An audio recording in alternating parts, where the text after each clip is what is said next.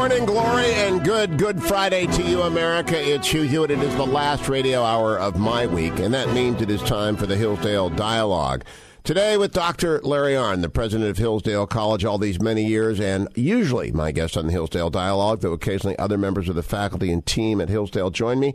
All of these conversations have been collected at one website, Hugh four Hillsdale dot com. Everything about Hillsdale is available at hillsdale dot e d u, and their online courses are amazing. You can sign up for their newsletter, Imprimis, as your own Easter gift for yourself for absolutely free. Uh, more than two million people receive it. And they have a new admittee at Hillsdale this week, the wonderful Jake, who is the uh, social media genius of the Hugh Hewitt Show. Congratulations on the discernment qualities of your admissions office, Doctor Arnn. Yeah, we uh, he has overcome the drag of his recommendation. Hey, my friend, happy Easter to you in advance. Uh, I have to begin by saying that we want today to finish our conversation about the abolition of man, C S. Lewis's nineteen forty-four uh, seminal work on the moral core, the natural law. And it's an interesting way to get into it, but I thought about it last night because I talked to Ben Carson yesterday, and no stranger to Hillsdale College campus. Uh, and Doctor Carson, I asked him, you know, President Trump has changed direction on Syria in response to pictures, uh, pictures of slaughtered children and being hosed down. And he's brought this up himself many times. Is that a good thing or a bad thing? He said, it's fine. You can learn any way you want, provided you don't learn exclusively through one way and visual learning. And then I began to think, he really, what he did is he responded to our natural, what Lewis would call the Tao, in response to those pictures. Do you agree or disagree? Well, uh, so Aristotle teaches us that there's nothing in the soul that doesn't get in there through the sense perception. So you only know what you hear, taste, touch, what, you know, see, smell. So, of course, he responded to pictures, and as you see the beautiful, also you see the despicable, particularly vividly. Uh, now, there has to, for the serious stuff to make any sense, it can't just be sentimental, you know, because horrors are going on all over the world right now. I mean, we may be on the brink of war with North Korea, and that's a horrific place. So then you got to think after that, too. And uh, I will tell you, I, I I like what he did, and one of the reasons I like what he did is he did it in one day, it had a big effect, and he doesn't have to do anything else if he doesn't want to. And, and the message that was sent was, by General Mattis, don't use chemical weapons. It did not go broader than that. It simply said, we're signatories to the U N Chemical Weapons Convention, and the world says do not use sarin gas. And if you do, we will act again.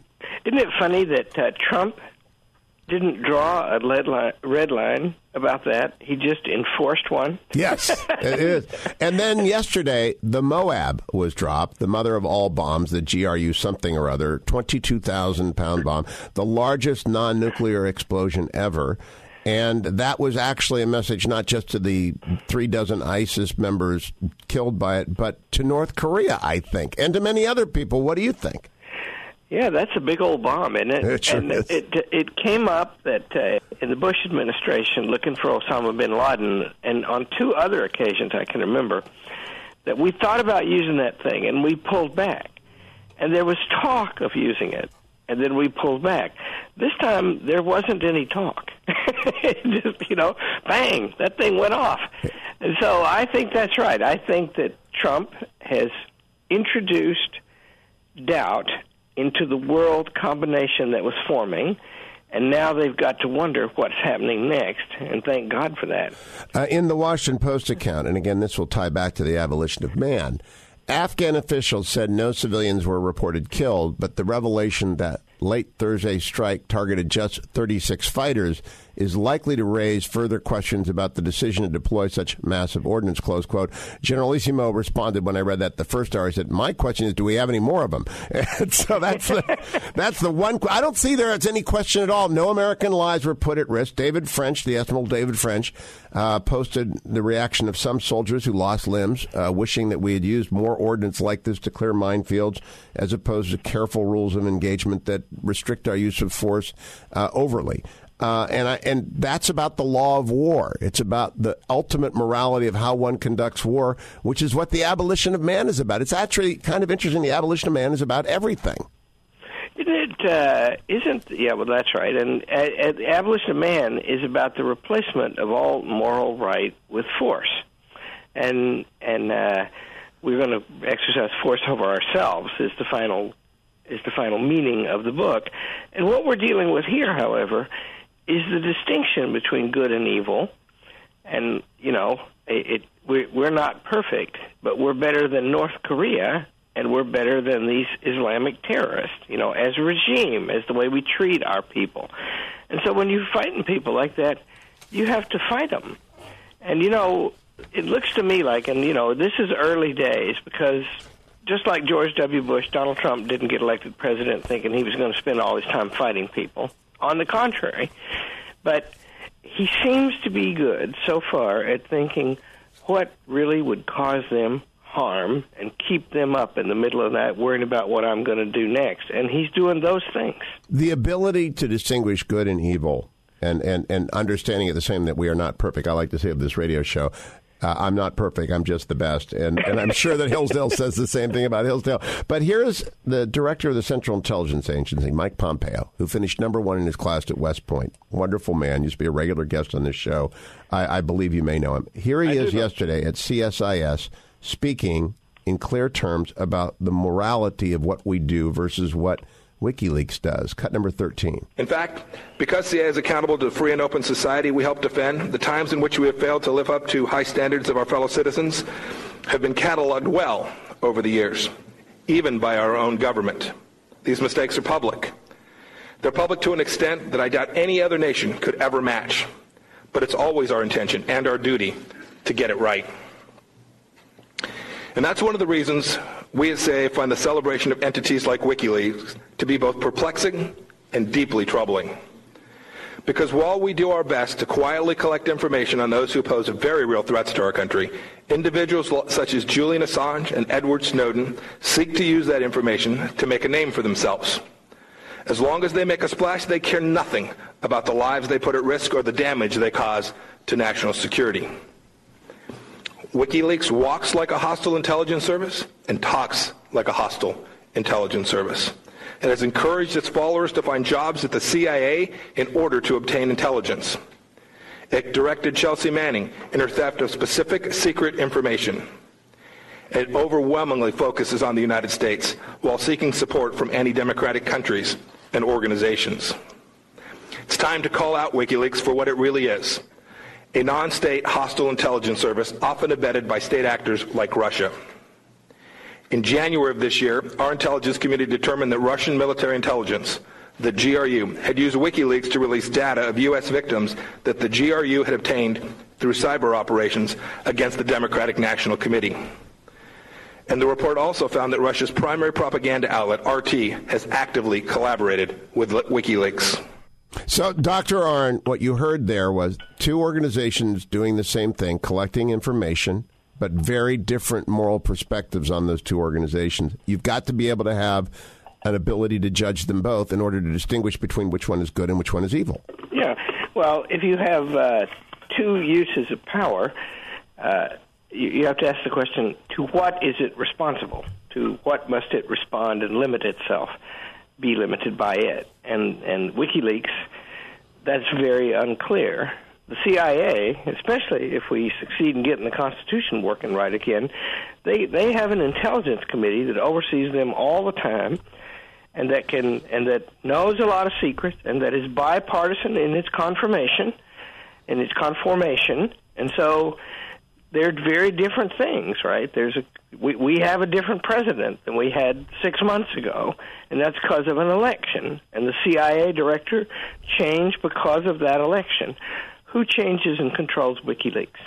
Yes, nobody. That's yeah. exactly right. Yeah, and and and in in its um, independence from all law, it only falls back upon what it considers to be in its self-interest. And that that's actually what the abolition of man is about. Why you can't live that way. That's right. That's right. If uh, if there's no, you know, the, the hard thing about government it's it, it's even easy to understand, is that government, but law, politics have a monopoly on force in any society where they reign. And if they don't reign, you have anarchy, and that's misery. So how do you grant that monopoly on force to keep the peace and defend the people from foreign enemies and yet limit that power? That's the question. I will be yeah, back with yeah. Doctor Arnn talking about The Abolition of Man by C S. Lewis as we continue with the Hillsdale Dialogues on this Good Friday, April the fourteenth. twenty seventeen. It is The Hugh Hewitt Show. Welcome back, America. It's Hugh Hewitt. It is the Hillsdale Dialogue. Doctor Larry Arnn, president of Hillsdale College, is my guest as we conclude our conversation about C S. Lewis's nineteen forty-four book, The Abolition of Man, remarkably relevant to the events of this week, this Good Friday, this Easter season in twenty seventeen, as it was to the war-torn days of Europe in nineteen forty-four. Uh, Larry Arnn, I learned in, in researching the book, in a lecture on Walker Percy, Professor Peter Kreft of Boston College lists the book as one of six books to read to save Western civilization, along with Lost in the Cosmos by Walker Percy, Mere Christianity by Lewis, The Everlasting Man and Orthodoxy by Chesterton, and Brave New World by Huxley. What do you make of that assessment? What a great list. Yeah. You know, I've never met that guy, Peter Kreft. Neither have I, but he's amazing. Many things by him. He's a very impressive man. Now, there is a piece that you're going to have to read because of The Abolition of Man over at the New York Times, dated April thirteenth, twenty seventeen, so it was yesterday, by Molly Worthen, that says the evangelical roots of our post-truth society. And it is, in fact, she could be the Green Book's author. And would you explain to people what that means? Uh, well, so The Abolition of Man begins with, um, with uh, a boys' grammar, well, uh, uh, it was used in a boys' school, but a high school grammar book. Uh, and it's written by two guys who he calls Gaius and Titius. C S. Lewis calls them that. And the actual name of the book is known. I can look it up. But uh, what it does is it starts out, the book starts out by the argument that two people are looking at a wall, waterfall. One of them says it's pretty, and the other says it's sublime. And Coleridge holds him, the poet Coleridge holds in contempt the one who says pretty because it really is sublime. And then the author of the grammar book tells the kids that they're really, both Coleridge and the man who says pretty, are really only, use the word only, saying something about their own emotions, nothing about the waterfall. And so the rest of the book, it's a tremendous argument in this book. The rest of the book proceeds from Lewis analyzing that claim, because you said earlier in the in the conversation, Hugh, that Donald Trump saw some people being gassed to death, women and children included, and he was moved and horrified by that. This this book, this grammar book for high school kids, begins with the claim that it, that, that was just something inside Donald Trump. Correct. And that and that his perception was not justified by the actual reality of the event. And in this New York Times lengthy op-ed published yesterday, Molly writes about the old view, the C S. Lewis view. In the quest to advance knowledge and broker peaceful coexistence in a pluralistic world, that worldview, based on biblical inerrancy, gets tangled up in the contradiction between its claims on universalist science and its insistence, and its insistence on an exclusive faith. By contrast, she writes, the worldview that has propelled mainstream Western intellectual life and made modern civilization possible is a kind of pragmatism. It is an empirical outlook that continually, if imperfectly, revises its conclusions based on evidence available to everyone, regardless of their beliefs about the supernatural. This worldview clashes with the conservative evangelical war on facts, but it is not necessarily incompatible with the Christian faith. The war goes on, Larry Arnn. The, the, the, the, the, aboli- the Green Book war goes on. It's so remarkably fortuitous that we get such a perfect expression of it in the New York Times yesterday. Isn't that something? And, uh, you know, the trouble with pragmatism is it doesn't work. uh, it, uh, so think about what she said for a minute, right? Because f- there are a lot of facts, right? It's a fact that Donald Trump has used a bomb, and it's a fact that Kim of North Korea, whichever Kim it is now, I can never remember. They're all named Kim, though. That Kim is developing a bomb, has been testing them. those are two facts.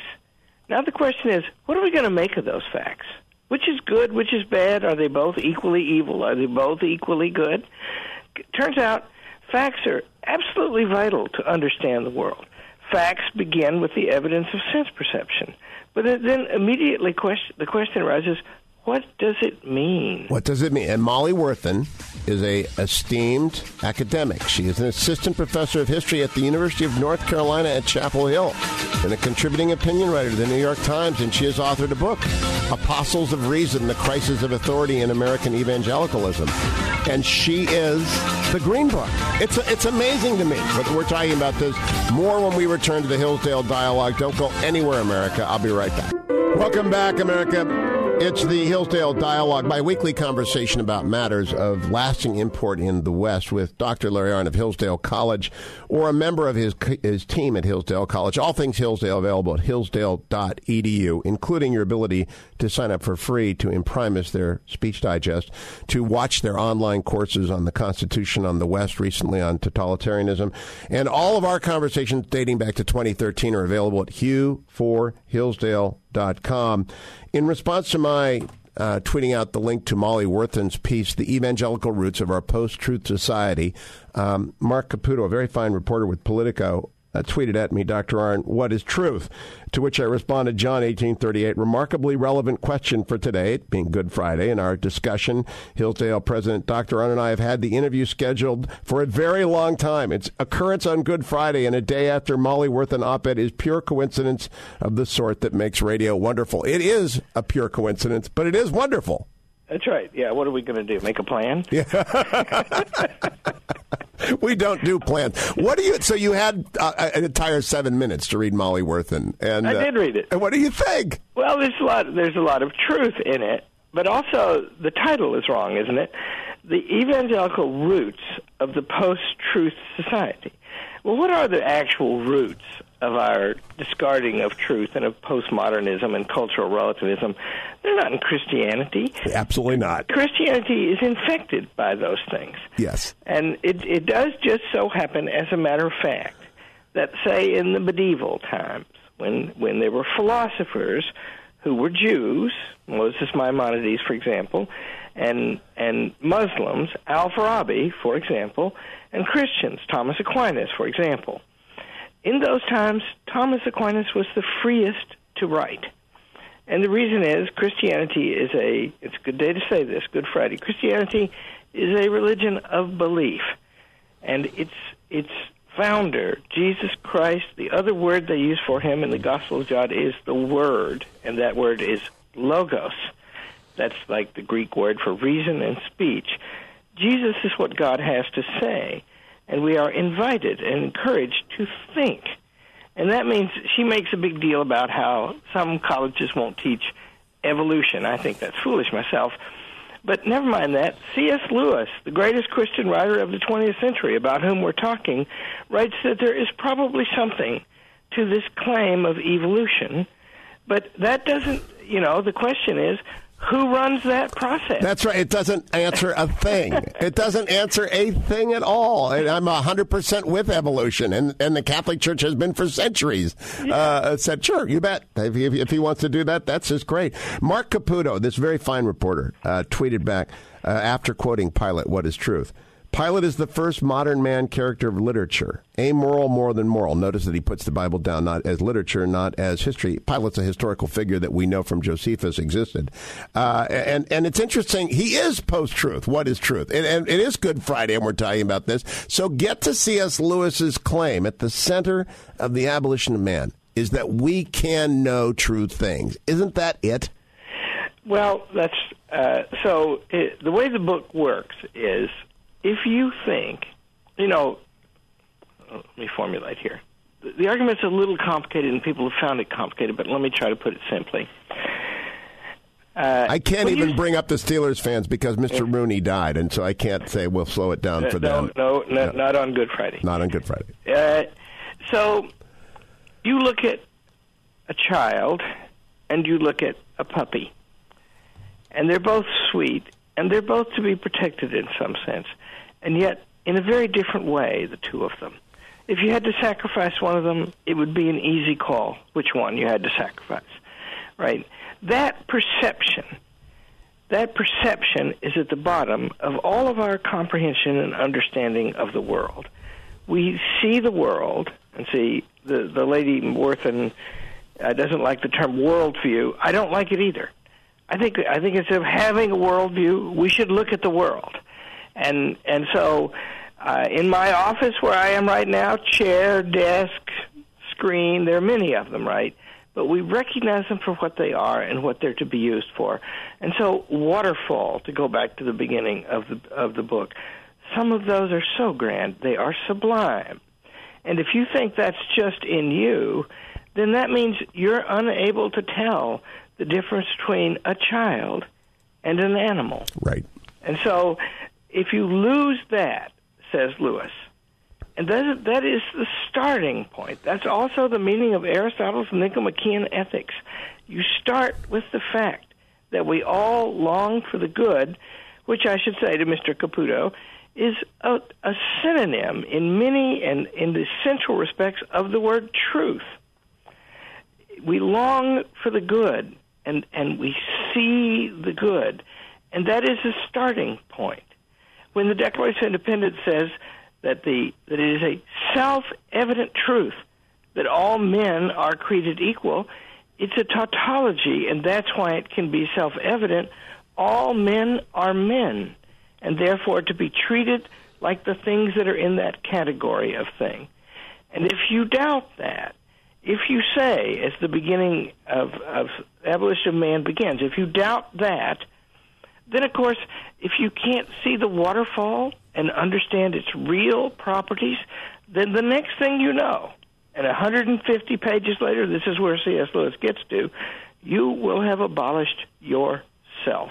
Yes, and and you will have to turn to others to make those decisions for you, which is, in fact, what has happened uh, with the vast administrative state. And and you can't trust other people to make those decisions for you, because they will make the wrong decision if they are not trained up in the right way. And we have got administrators now who, who believe, as Molly does, I'm sure she's a fine individual and a nice person, that you can't make values-based judgments. Yeah. And if you do, I value your suppression so you do not infect other people.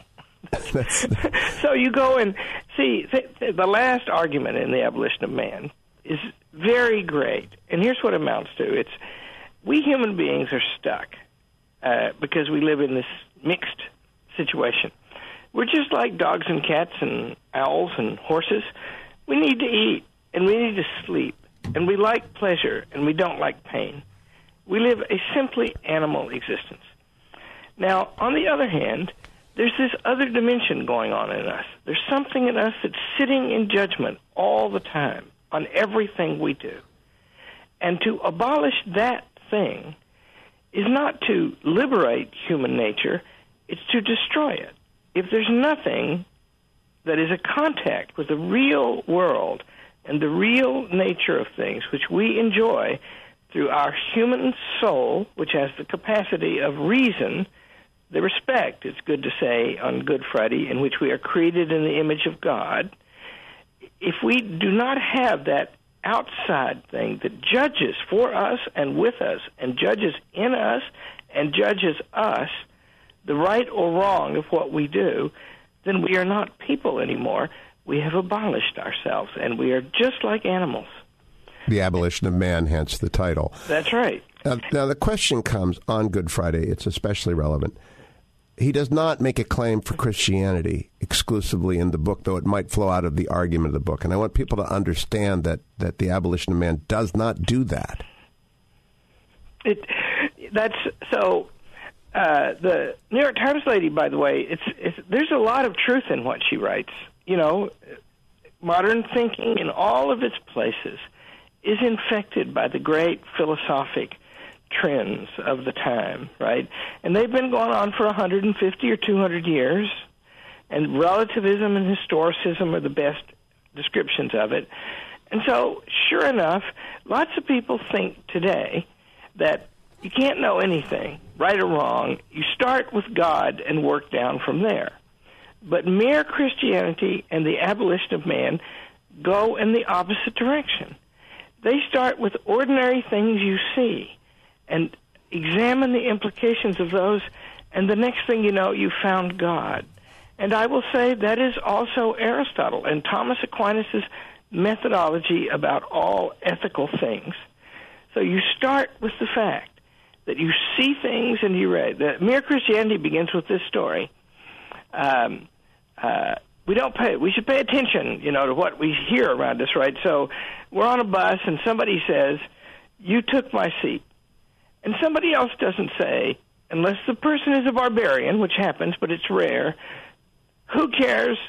I'll beat you up if if you say anything. That, you know, when that happens, by the way, that, and that does happen now, that's a real breakdown in society. What they say back instead is, no, it's my seat. Now, one of them is confused. Either they're confused or one of them is a liar. But the interesting thing is they have both submitted themselves to the same rule by which to judge. The seat belongs to the one who was there first. And it doesn't, and they're both saying in that argument then, they're saying it's not just a conflict of wills. There would be something outside the both of us to argue, to arbitrate this argument. And C S. Lewis begins with that phenomenon that we see all the time to develop how we know about God and ultimately to arrive at the Christian God. And working your way up from the things you see is one of the two ways of knowing, and they're both vital. And so the, the lady in the New York Times is correct that sometimes now we think uh, only the mysterious voice of God can talk to us, and and you can never explain how you know it. Well, you know, that's kind of true, but it's also true that you don't have to be have to be a Christian to be mystified how your rationality works. But you do, uh, you're being very generous when we come back after break. Um, very generous towards her. Uh, and it's well written and it's well documented, but it is part of a piece of an attack on a way of living. Yeah, uh, sure. And that is what I believe prompted Lewis in the first place to write The Abolition of Man, correct? Uh-huh. That he noticed in a book that was sent to him that there was a deeply embedded assault, and that same assault is embedded in this. And by the way, there's probably some good things in the in the Green Book, right? There's right. It's not without value. There's some true things in there, but within it is a a view of how you know that ultimately leads to nihilism. These are, and see, she she is dealing with big questions here, right? And they are like. Um, He, he, here, here's something I was taught. Hold it for after. One, hold oh. it for after the break. We got to go to break. Okay. Don't go anywhere. Doctor Larry and I will be back to finish the conversation about the abolition of man. I have tweeted out the New York Times piece, and you can all find that and every other Hillsdale dialogue at Hugh for Hillsdale dot com.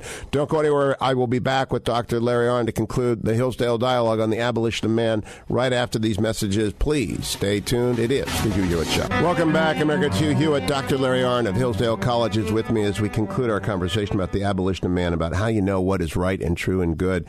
Doctor Arnn, it's a significant Friday, not only because it's a Good Friday, but N B C News has a story out late last night. The U S is prepared to launch a preemptive strike with conventional weapons against North Korea should officials become convinced that North Korea is about to follow through with a nuclear weapons test, multiple senior U S intelligence officials told N B C News. And we have pre-positioned our carrier strike force. Uh, we have got uh, many, many Tomahawk cruise missiles in the region. There are American heavy bombers pre-positioned on Guam that can use the sorts of bombs we used yesterday. But if that were to happen, the... The estimate of loss of life in nineteen ninety-four of a Korean conflict was four million people in forty-eight hours. How is one to judge such an event and how to act? Well, you know, there you go. That's a, there's a there's prudence. That's what it's like. So if it were true that there was going to be a four million per person loss, I can't imagine that, and, and they anticipate that, I can't imagine that Donald Trump would do that. Uh, but... They they will, you know, they they know a lot that we don't know, and we can have some confidence because of Mad Dog and his colleagues and McMaster. We can have some co- confidence that they know, they, they understand pretty well, right? So they must have a plan what they can hit and what it will do and what North Korea would do back. And they must have an idea of the consequences of doing nothing. They ha- in other words, they have to decide, because North Korea continues to turn out nuclear weapons like Lucy did the chocolates in that long-ago episode of I Love Lucy. They they just continue to turn them out, and they are an organized crime family masquerading as a government. So let's say it's true, and see, I here, hereby protest that I'm no expert on North Korea. Um, but uh, I, I, th- I think, you know, so here's a plausible scenario. Here's what a lot of people say. Uh, societies like that don't work very well, and that one doesn't work very well. And it's got a whacking big old army. Is it going to fight very well? And, you know, is it fed properly? Are its weapons in good form? Probably only if China has helped them. And so the danger that comes from them is not that million-man army. The danger that comes from them is that they're building these nuclear weapons, and they might lob one at us. And so it's possible that they will be impotent or nearly impotent if we get rid of that thing. And I'll bet that some calculations are going on about that. And and those calculations always have to be undergirded, though, by a, a moral framework. These are not, and that takes us back to the abolition of man. You can't make this without a moral framework. Otherwise, you wouldn't care what happened. Right. That's, in other words, it, you know, I mean, you know, these guys in North Korea, they, they, I keep saying it because it's stunning. They have kidnapped famous people because they admire their films and their plays and made them live with them in court and perform for a time, right? So agents grabbed them and brought them to Pyongyang. You know, I mean, what kind of nut guy does that? You know, yeah. I mean, it's it. Uh, so it, it it this is this is a savage, brutal, backward society, and and you know, and one of the brothers was just murdered. Right. Right. It's a crazy. It's crazy. Well, let me give you one last thing in, in the context of the abolition of man, Doctor Arnn. President George W. Bush was on N P R yesterday, and he said the U S has an obligation to provide assistance to other countries faced with humanitarian crises. Failing to do so, he argues, creates openings for extremists to spread an anti-American message. Quote, when you have an entire generation of people being wiped out and the free world turns its back, it provides a convenient opportunity for people to spread extremism. I believe it is in our national security interest as well as our moral interest to continue funding this program. He's making two arguments there, both pragmatic and moral. What, yeah, yeah. What do you think of that? Well, you know, you've you learned about prudential reasoning. Let's decide what to do, right? Every time that comes up. So we were just talking about bombing North Korea. Right. If we anticipate that four million people will die because of that, I don't think we'll do it. But if we anticipate that forty people will die because of it, I think we probably would. Yes. Now, isn't that the same thing about humanitarian crises? Yes. George W. Bush's father sent a whole bunch of troops over to Somalia. And was there any good that came out of that? Did we save a lot of people? Not that I know of. And I remember, you know, you could just go watch Black Hawk Down, right? But then I remember an, an A B C News report one night, back when television news used to matter. Now it's all radio, of course. then, then, uh, um, uh, and there was this soldier, and he was walking along a hill on a ridge, and they said, and the, the reporter said to me, he said, he said to the guy, he said, "Are you going to be able to disarm these warlords?" And he turned and he he, he swept his hand down below to vast complex of houses, and he said, "You want to go down there?" Yeah. so, so. Prudence. Prudence. Practical. Uh, Doctor Larry Arnn of Hillsdale College, a happy Easter to you. All of the Hillsdale dialogues available at Hugh four Hillsdale dot com. This one will be posted there along with transcripts. Thank you, America. Have a wonderful Passover and Easter. Thank you, Adam and Dwayne. Thank you, Jake and Ben. Thank you, Doctor Arnn. All of you for listening to The Hugh Hewitt Show. Will you all back the stone.